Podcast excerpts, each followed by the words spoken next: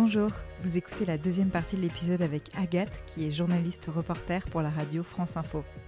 Si vous ne l'avez pas déjà fait, je vous conseille d'écouter la première partie dans laquelle elle revient sur les différents rôles euh, des journalistes et des reporters et sur l'organisation de ces reportages comme ceux qu'elle a produits en Pologne ou en Ukraine pour couvrir le conflit et la vie des populations sur place. Dans cette deuxième partie, Agathe continue d'expliquer les différentes étapes d'un reportage. Elle commence par décrire le matériel qu'elle utilise pour ses enregistrements. Elle nous parle de son travail de montage, des différents formats et durées de reportage diffusés sur France Info. Elle revient sur une journée type qu'elle a passée à couvrir l'actualité française, et là en l'occurrence les manifestations contre la réforme des retraites, puisqu'on a enregistré cet épisode à la fin du mois de mars 2023. Agathe nous parle aussi de la façon dont elle se protège lors de ses reportages pour éviter les différents risques, que ce soit ceux plutôt évidents lors de conflits internationaux comme la guerre en Ukraine, mais aussi euh, des conflits plus locaux, euh, comme avec les manifestations donc par exemple. Et pour finir, on aborde l'image de son métier, la façon dont les personnes réagissent lorsqu'elles découvrent qu'elle est journaliste reporter, mais aussi un certain privilège dont bénéficie la profession, avec une citation d'une fiche métier qui, euh, je vous assure, vaut le détour. Vous vous apprêtez à écouter la deuxième partie de l'épisode sur le métier de journaliste reporter avec Agathe. Je vous souhaite une très bonne écoute et je vous retrouve à la fin de cet épisode. euh, sinon, tu as ton casque, toi donc tout matériel pour prendre le soin d'enregistreur et un micro sinon que tu euh, que tu tends, euh, et de toute façon tu ne gardes pas tes questions euh, enfin tu gardes uniquement le témoignage de la personne qui est oui en général ça dépend vraiment. On a plein de façons de, de monter nos reportages. Les formats sont libres disons. J'ai certains camarades au service euh, reportage à France Info qui adorent euh, le fait de, Enfin, qui adorent, qui en tout cas ont, pris l'habitude de laisser un petit peu leurs questions, mais pas pour le plaisir d'entendre leur voix dans le reportage final, juste parce que c'est vrai que ça, crée un, dialogue qui est intéressant et qui, donne quelque chose de très naturel dans la façon dont on, diffuse ensuite les histoires qu'on est allé recueillir. Et, euh, c'est vrai que c'est très chouette à faire. Euh, je pense à Benjamin Hilly qui adore faire ça euh, euh, à, la radio et qui, et qui a pris l'habitude comme ça de ne pas forcément monter en coupant systématiquement ses questions. Lui, il aime bien les laisser parce que voilà, c'est vrai que ça, ça nous permet d'avoir ce dialogue-là. On a plein de façons de faire. On peut aussi, plus traditionnellement, raconter comme ce qu'on appelle un, avec un commentaire, en fait, comme en télé où les journalistes voilà posent leur voix en voix off sur des images en télé puis diffusent un petit extrait d'interview. Nous en radio on fonctionne un peu comme ça aussi avec un, petit commentaire qui raconte un peu une histoire, qui présente un peu les, les gens à qui on, donne la parole puis on entend les, personnes en question. Voilà, il y a plusieurs options, c'est comme on veut. Puis de toute façon il faut distinguer ici. Euh, l'enregistrement euh, des témoignages et ensuite la voix off qui vient être enregistrée après, euh, parce que c'est un commentaire qui vient, qui vient après.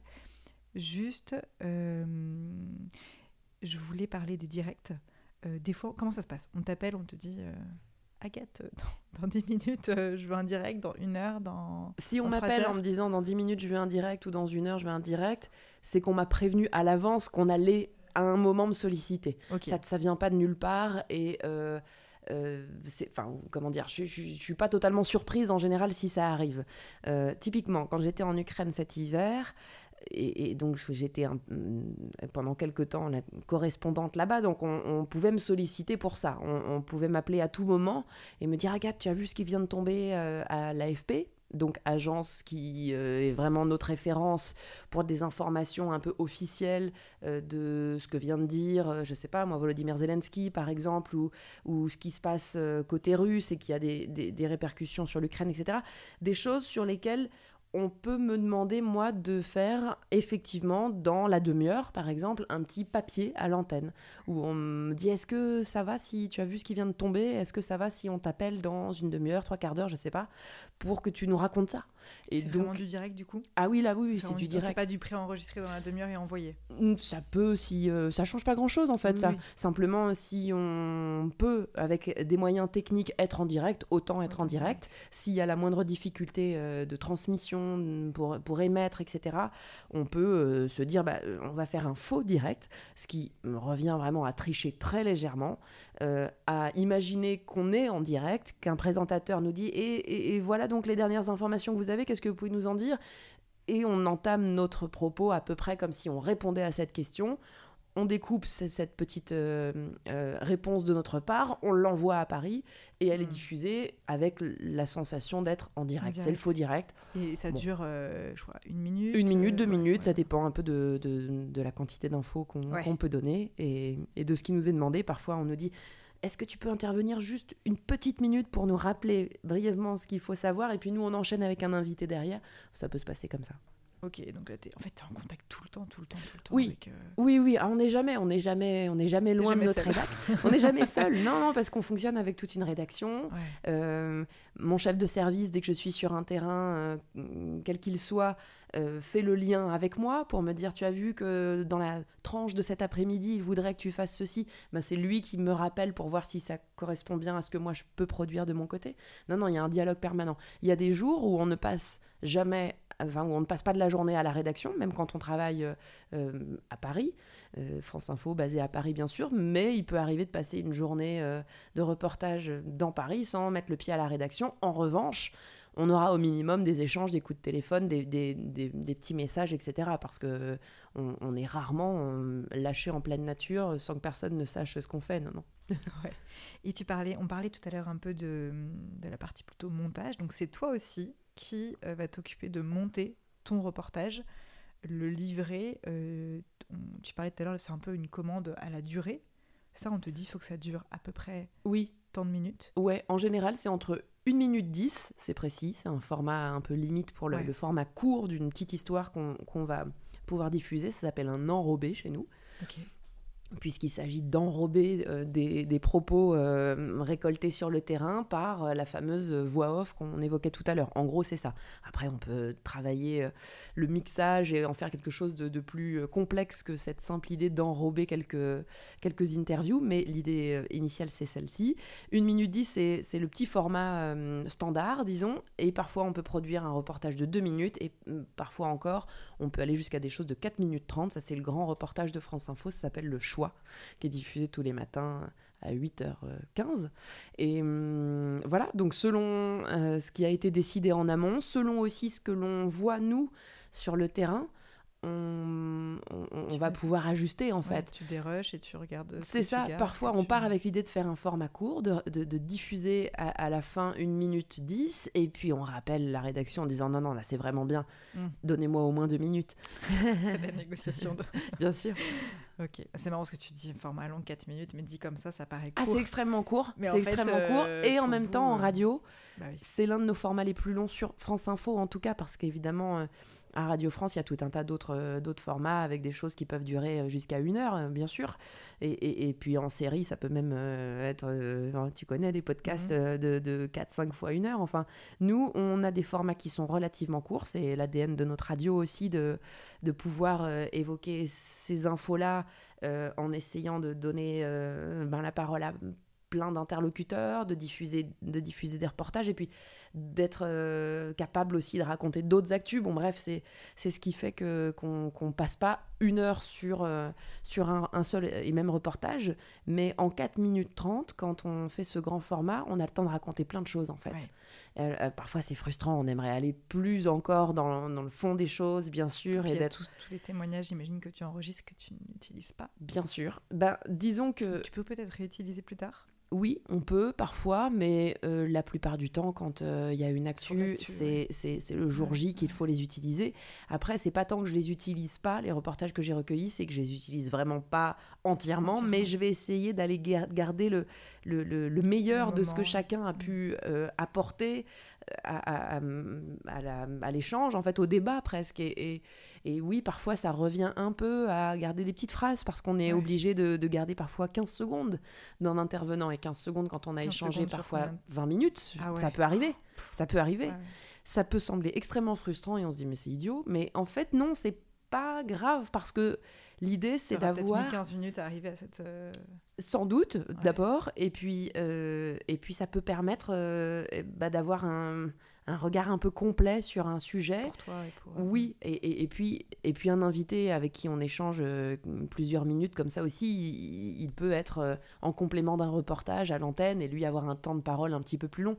Donc bon, voilà, c'est comme ça. Parfois c'est frustrant, mais ce qui est bien aussi, c'est de laisser vivre les reportages sur euh, le web. On a un, site web qui fonctionne bien et qui, euh, et qui permet, je trouve, de donner un peu une seconde vie à certains de nos reportages radio en replay, avec la possibilité de les partager un peu sur les réseaux. Et Bon, parfois c'est euh, un petit lot de consolation un peu maigre, mais je me dis que si le reportage continue à vivre sur le web, bah c'est que voilà, c'est moins frustrant euh, que d'avoir juste eu une petite minute de diffusion quelque ah, part.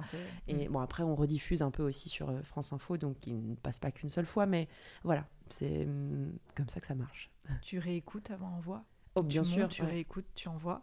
Oui, oui, il faut s'assurer que qu'on n'a pas de pas fait d'erreur dans, dans, les propos qu'on tient dans le reportage, euh, qu'il n'y a pas de petits couacs de, de, coquilles ou de, de choses qui viendraient chatouiller l'oreille en termes de montage, de mixage, je sais pas moi, un, bruit euh, qui, qui, perturbe un peu la compréhension à un moment ou qui n'a rien à faire là. Donc on a une réécoute pendant le montage et une dernière fois avant d'envoyer. Et puis une fois que le reportage arrive à Paris, euh, c'est le rôle aussi de ceux qui sont dans un endroit qu'on appelle le bocal. voilà, c'est là que, que étonnant, n'est-ce pas? C'est là que tous les sons arrivent en fait, que ce soit des sons bruts de, témoignages de, personnes qui, qui sont interviewées, euh, des, reportages plus ou moins longs, tout ça est réécouté au bocal euh, et par un rédacteur en chef avant d'être diffusé. Il y a, y a un certain nombre de réécoutes parce que on peut être fatigué aussi après une longue journée de reportage et laisser passer un petit truc truc qui va pas et, quelqu'un d'autre va le repérer, heureusement. Ça peut arriver.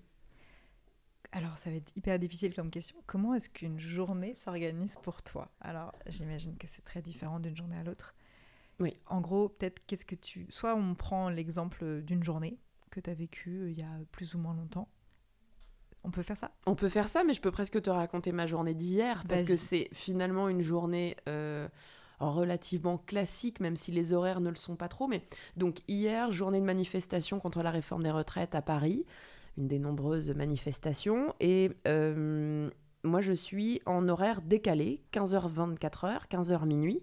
Ce qui arrive assez souvent, c'est euh, l'une de nos missions aussi au service des reportages de France Info. On a toujours quelqu'un dans le service qui travaillent comme ça en décalé le soir parce que euh, ceux qui ont déjà fait leur journée de, de, travail et de reportage et qui parfois terminent déjà relativement tard, s'il se passe quelque chose, moi je sais pas, un, truc vraiment important à 22h, il faut qu'il y ait quelqu'un qui soit encore relativement frais pour, euh, pour traiter cette actu. Donc euh, j'ai ces horaires-là en ce moment et, donc j'ai couvert la manifestation puisqu'elle tombait pile poil dans, dans, dans ce créneau-là et, et je me suis donc rendue directement Typiquement, là, je ne suis pas passée par la radio avec mon petit matériel pour aller couvrir la manifestation.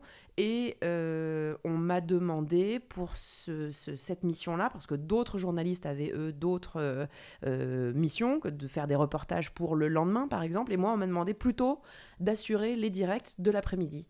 Donc, j'ai été au téléphone 5-6 fois, je crois. pour faire des directs depuis, depuis la manifestation on m'avait plutôt demandé d'être un peu là où ça chauffait parce que d'autres euh, camarades de la radio, eux, couvraient plutôt euh, le mouvement, hum, la mobilisation syndicale, disons, euh, un peu plus éloigné des feux de poubelle. Et, donc, c'était bien qu'on soit à des endroits différents. Donc moi, depuis la zone un peu plus, un petit peu plus conflictuelle avec les black blocs, etc., je me suis retrouvée toutes les demi-heures à peu près en moyenne à bah, raconter en direct, toutes les demi-heures ou toutes les heures, ça dépendait des fois, à raconter en direct la façon dont les choses évoluaient.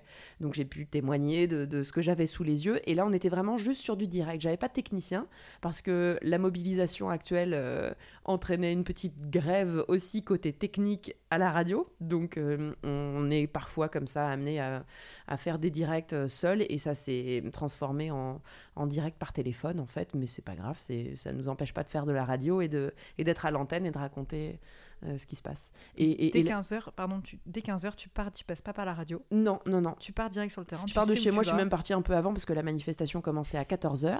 Et, je, oui, je sais où, ça se passe, euh, où, où, ça commence. J'imagine que ça se termine vers Nation, c'est là que se terminait cette manifestation.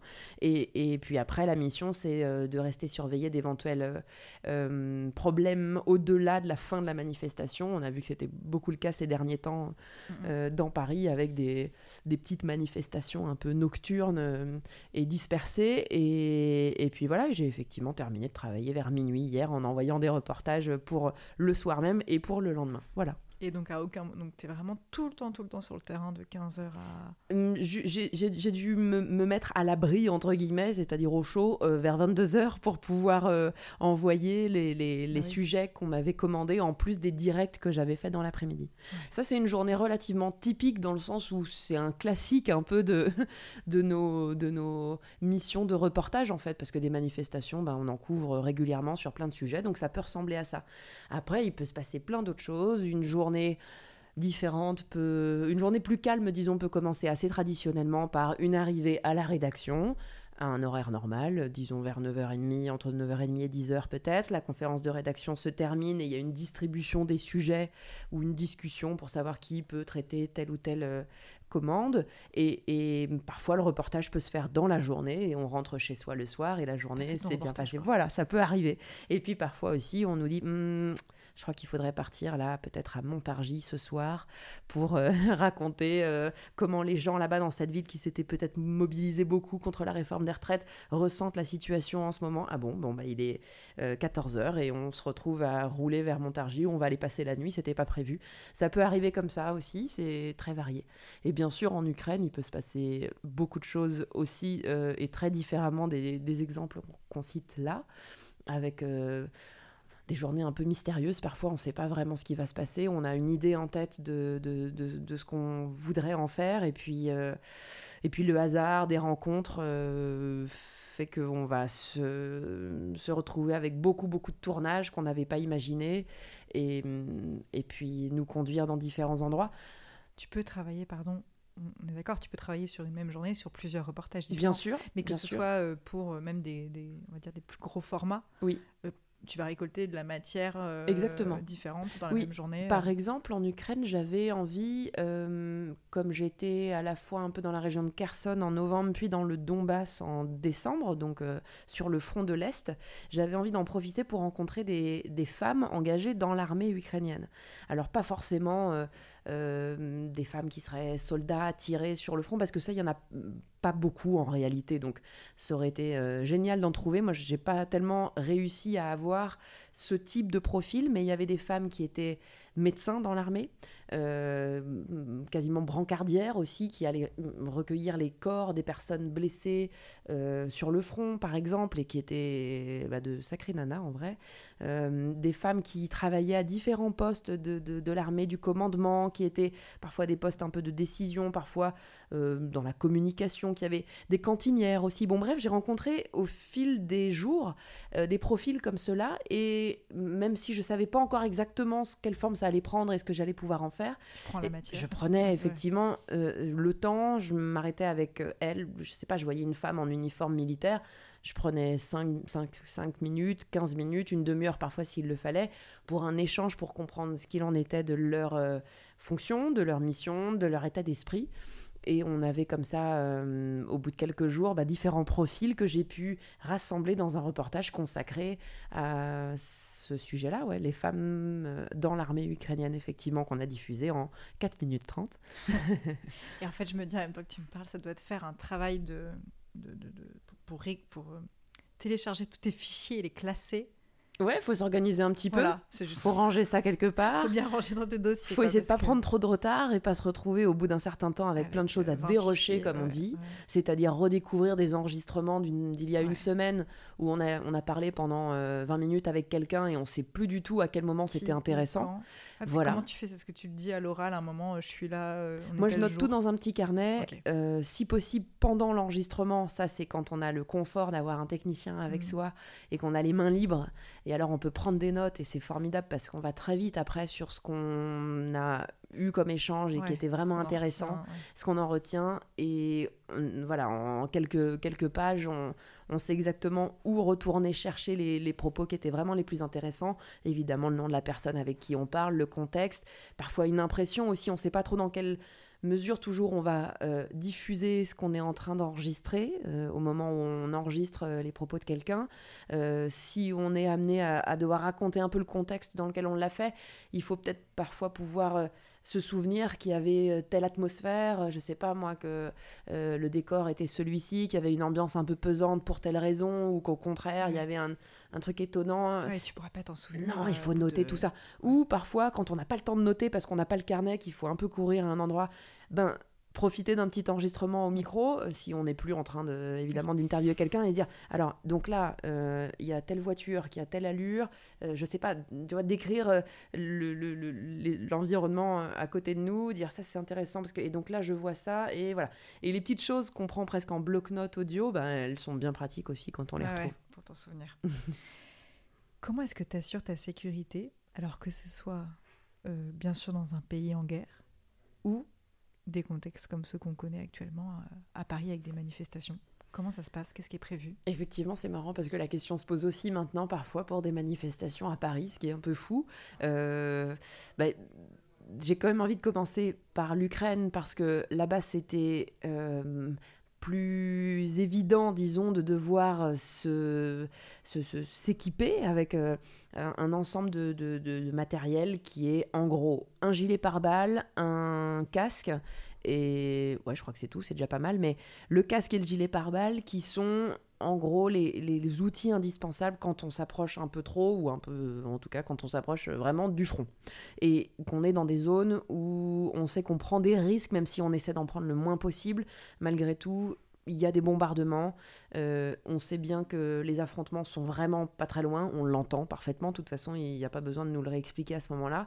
Et je pense à Barkmout où on s'est retrouvé pour euh, quelques heures, le temps de, ben, là aussi, d'aller récolter des témoignages de gens qui restaient vivre là-bas. Barkmout, c'est donc une ville qui est vraiment sur la ligne de front où les deux armées euh, continuent de s'affronter. Ça fait des mois qu'elle est sur le point de tomber, mais c'est toujours très très compliqué et très chaud, disons, là-bas. Donc on y reste le moins possible parce qu'il s'agit vraiment pas de prendre des risques inutiles. Quand on y va en reportage, l'idée c'est d'y aller, mais d'en revenir, d'être capable de diffuser ça. Et donc, l'idée évidemment aussi, c'est de se protéger le plus possible quand c'est comme ça, avec au minimum ce gilet pare-balles et ce casque qui, euh, ben, on l'espère, peuvent nous protéger en cas de, je sais pas moi, de balles perdues ou d'un truc qui, vraiment pas de bol, viendrait ricocher jusqu'à nous. Après, s'il y a un bombardement, bien sûr. Euh, sur euh, la zone dans laquelle on se trouve précisément, euh, bon, bah, vraiment pas de chance. Si ça tombe sur nous, le gilet pare-balles, il ne changera rien à ça. Mais voilà, c'est vraiment les choses qu'on peut au minimum nous donner et que tous les journalistes ont quand on est euh, sur un terrain comme celui-là. C'est, impossible d'imaginer faire sans. Après, c'est pas du tout un dispositif que, que j'ai porté tout au long des deux mois que j'ai passé en Ukraine. Hein. Vraiment, je ne l'ai porté que euh, de façon ponctuelle dans les zones qui le nécessitaient. Ça ne sert à rien du tout d'avoir un gilet pare-balles quand on se promène à Kiev actuellement. C'était le cas cet hiver, c'est encore le cas aujourd'hui. Euh, ça n'aurait vraiment pas de sens. Mais voilà, c'est quelque chose à avoir dans les zones qui, euh, qui craignent un peu plus. Et étonnamment, la journée que je viens de te raconter, la manifestation d'hier, j'ai également eu, alors évidemment pas un gilet pare-balles, on n'en est pas là, mais j'ai eu à, m'équiper aussi, parce que bah, les affrontements en manifestation euh, sont ce qu'ils sont en ce moment, ça varie. Il y a quelques semaines, c'était pas du tout le cas. Euh, là, ces derniers temps, c'est devenu plus chaud et on n'est pas à l'abri de, d'un, d'un pavé ou d'un truc lancé euh, les uns sur les autres entre quelques manifestants un peu euh, agitateurs, disons, et les forces de l'ordre qui euh, vont comme ça se, lancer gaz lacrymo, euh, bouteilles et pavés éventuellement. On n'est pas à l'abri d'en attraper un quand on n'a pour mission de s'approcher un peu sans être au cœur de, de, de, l'affrontement. Donc l'idée, c'est là aussi de mettre un casque. Euh, c'est là aussi de, voilà, de porter un minimum d'équipement. Et dans certains cas, ça peut arriver aussi qu'on ait désormais, ça change un peu le métier, c'est bizarre, mais des agents de protection rapprochés comme on dit. C'est assez nouveau et ça peut donc être un, genre de garde du corps qui, euh, depuis quelque temps, et là je parle de l'ensemble des journalistes parce que beaucoup de rédactions le proposent, beaucoup en télé, parce que nos camarades de télé sont plus facilement visés par euh, des, des petites attaques euh, sont plus visibles. Hein, euh, sont plus visibles et quand des manifestants sont très, en général c'est du côté manifestant que ça peut arriver, très en colère et un peu anti-média. On l'avait vu monter ce truc-là avec les gilets jaunes et ça ça continue euh, d'être vrai dans certains cas. Heureusement, c'est vraiment pas la majorité. Et moi, hier, j'ai eu aucun souci pour, euh, pour aller jusqu'à la fin de l'histoire. Mais en tout cas, ce dispositif a été mis en place avec, euh, avec voilà, des gens qui sont là pour assurer aussi notre protection en manifestation dans Paris. Ça paraît un peu fou, mais d'une certaine façon, ben, ça permet aux journalistes de faire son travail en essayant de se détacher un peu de cet aspect sécuritaire, puisqu'il y a quelqu'un qui peut être là pour, euh, pour nous, pour, euh, pour s'en occuper à notre place un peu. Déjà que tu fais énormément de choses, en fait, je me dis. Tu vois, entre euh, oui, oui, observer... Non, ça peut être bien de se délester de ça un peu. Elle, machin, attends, le son, attends, on m'appelle pour le dire. Exactement. Attends, je dois noter un truc. attends, je suis en train de me prendre un pavé. je me dis qu'au final, c'est vrai que tu es quand même très, très multitâche. et qu'en effet, c'est difficile d'être sur tous les fronts, en tout cas. Ouais, c'est un métier qui demande d'être assez assez multitâche, c'est vrai, comme beaucoup d'autres sans doute. Mais c'est vrai que dans, dans, le nôtre, on a, on, ouais, on a, ouais, on a beaucoup de, de, petites compétences à avoir. Il faut aimer aussi un peu bidouiller la technique et tous ces trucs-là, parce que le montage, ça peut nous prendre du temps. Et, et parce que prendre du son euh, en manifestation, ça doit être quand même assez. Euh, oui, oui, oui. Mais toutes les prises de son peuvent se faire assez vite. Ça, c'est voilà, on sort un micro, on, tourne ce qui se passe. Bon, mais après, parfois, il y a du travail en montage, effectivement, pour aller récupérer les choses et diffuser le mieux possible et dans un temps imparti tout ce qu'on espère pouvoir dire. Euh, ça demande un peu d'agilité sur notre petit logiciel de montage et, et ouais, ça fait partie de nos missions. Pour finir cet épisode, et déjà merci parce que franchement, on a, je trouve, une, belle vision sur, euh, sur euh, bah, une partie de tes journées, de tes missions, de ce que tu fais. je voudrais finir en parlant de l'image de ton métier. Donc tu le disais tout à l'heure, généralement les gens ils commencent par te demander où tu travailles. Est-ce qu'ils ont une réaction après sur ton métier, vraiment le métier de journaliste ou journaliste reporter? Est-ce qu'ils ils, te donnent un avis? Qu'est-ce qu'ils en pensent généralement? Quelle image ils en ont? Souvent, il y a un peu d'enthousiasme parce que ça continue, je crois, d'être un métier qui, euh, qui, intéresse les gens. Donc, c'est hum, plutôt chouette quand euh, la réaction est positive en se disant ah bon journaliste ah ouais où ça effectivement euh, la question se pose et quand on précise souvent le service public on j'ai l'impression qu'il y a beaucoup de gens qui nous écoutent, en fait, parce qu'on me dit souvent Ah, bah super, moi j'écoute France Info beaucoup, ou Ah, moi j'écoute plutôt Inter. Mais en tout cas, le service public est assez, euh, euh, je sais pas, euh, présent dans, dans, dans l'échange qu'on a, et c'est toujours assez plaisant, parce que pour moi, c'est une fierté de travailler pour, pour Radio France et pour le service public. Et, et, puis, ça me donne parfois l'idée, sans doute un peu fausse, hein, mais qu'on a encore beaucoup d'auditeurs à la radio en général, alors qu'en fait, on sait que malheureusement, la radio euh, d'année en année euh, ses auditeurs, en fait, que, que, que, tout ça s'effrite euh, avec le temps, avec les nouvelles générations qui écoutent moins la radio en, direct. Et, et, nous, c'est vrai que c'est ça notre métier essentiellement. Donc, c'est toujours plaisant d'avoir des gens qui réagissent positivement en nous disant bah, super, c'est ça que j'écoute. Donc, ça, ça arrive beaucoup. Après, il y a évidemment des gens qui se sont fait une idée très, très, très complète de ce que ça représente et qui nous répondent en disant Ah ouais, donc euh, vous êtes vendu à un tel ou un tel. Donc, bon, non, vraiment, ça peut arriver assez souvent aussi, en fait. Ça, ça peut être en, en interview ou, euh, ou, des gens qu'on aborde, qu'on accoste en disant euh, J'ai une question pour la radio. Ah non, c'est quoi là? Oh non, ça... ça... peut arriver, vraiment. On se, des fois, on se fait un peu.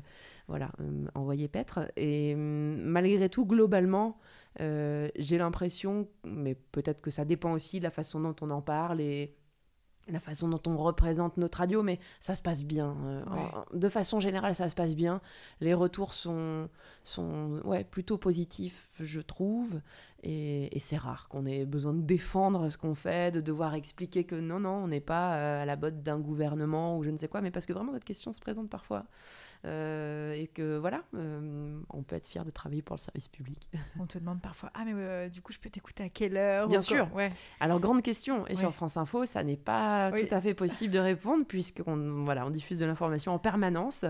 Bah, c'était plus facile quand moi je faisais les journaux avant, et là bien sûr on a des tranches avec des horaires bien arrêtés, c'est beaucoup plus simple. Mais le reste du temps. Euh, et ça va passer quand alors Après ah une interview qu'on a pu faire avec euh, des inconnus, des gens? Bah, demain sans doute, mais on aurait un Rester branché toute la journée comme ça. Et, et, oui, ou alors peut-être même qu'on t'a déjà dit Ah, mais ta voix me dit quelque chose, ou je sais pas, des trucs comme ça. parce que Ça peut arriver. des fois, les gens qu'on retienne bien les noms de, ah, des reporters. Oui, oui, c'est vrai, ça, ça arrive. Alors, en me renseignant sur, sur ton métier, je suis tombée sur un peu de ces fiches métiers et je suis tombée sur le site de Studirama. Alors, c'était plutôt sur la, partie reportage, euh, reporter, euh, de, enfin, ta casquette reporter, qui disait Le statut de grand reporter est un titre honorifique, prestigieux et représente l'aristocratie du journalisme. Il incarne l'indépendance et la noblesse de la profession.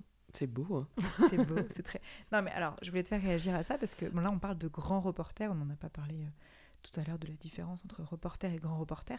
Mais je trouve que, tu vois, on dit ça, punaise, c'est la classe, quoi. on a l'impression que, du coup, euh, ton métier aussi euh, bénéficie d'un prestige quoi. Enfin là c'est il le dit c'est l'aristocratie quoi, c'est l'élite.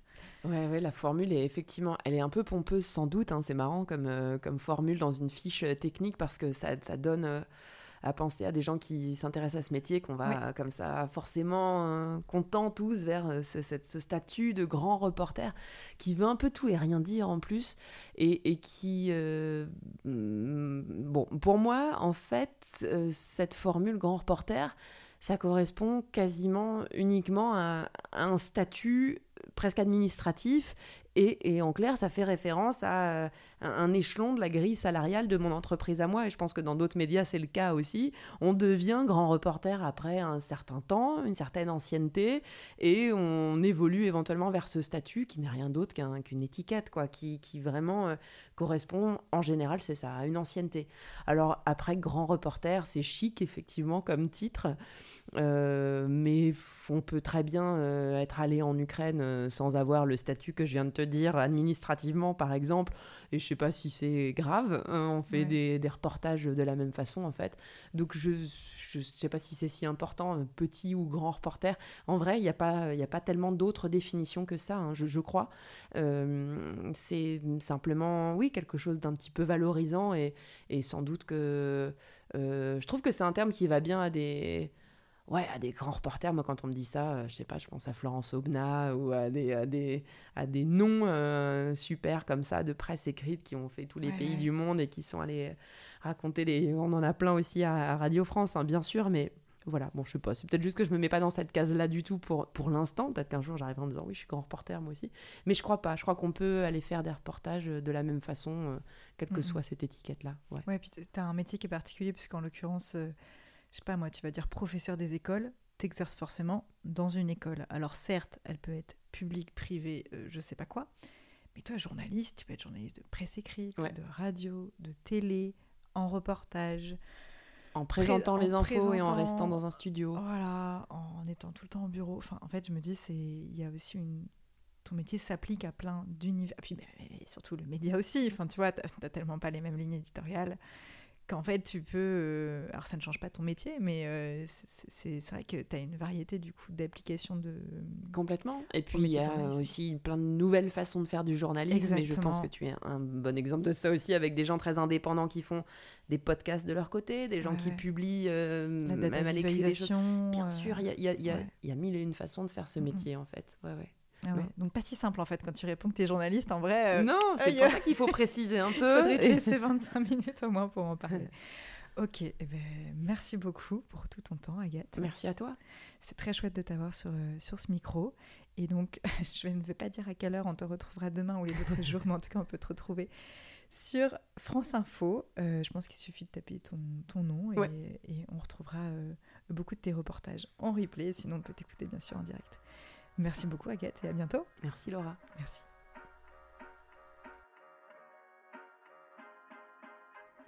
C'est la fin de cet épisode. Merci encore à Agathe d'avoir pris le temps de nous raconter son métier de journaliste reporter. Vous pouvez suivre son travail et retrouver ses derniers reportages en replay sur France Info et sur les autres antennes de Radio France. Et pour ça, il vous suffit de taper dans la barre de recherche Agathe Mahé. Mahé, ça s'écrit M-A-H U-E-T, donc Agathe Mavé. Et vous pouvez aussi la trouver sur Twitter sous le nom A-du-bas. Merci aussi aux équipes de Radio France et particulièrement à Anaïs Robert pour l'organisation de l'enregistrement. J'espère que maintenant vous verrez, lirez ou entendrez plus de la même façon les reportages que vous suivrez. et que vous imaginerez plus facilement ce qui se cache derrière ces quelques minutes d'actualité. Si l'épisode vous a plu, laissez-moi un commentaire et des étoiles sur Apple Podcast, Spotify ou votre application d'écoute. Et partagez-le à un ami ou à un proche qui a toujours voulu être journaliste ou reporter. D'ici le prochain épisode, prenez soin de vous et je vous dis à très bientôt.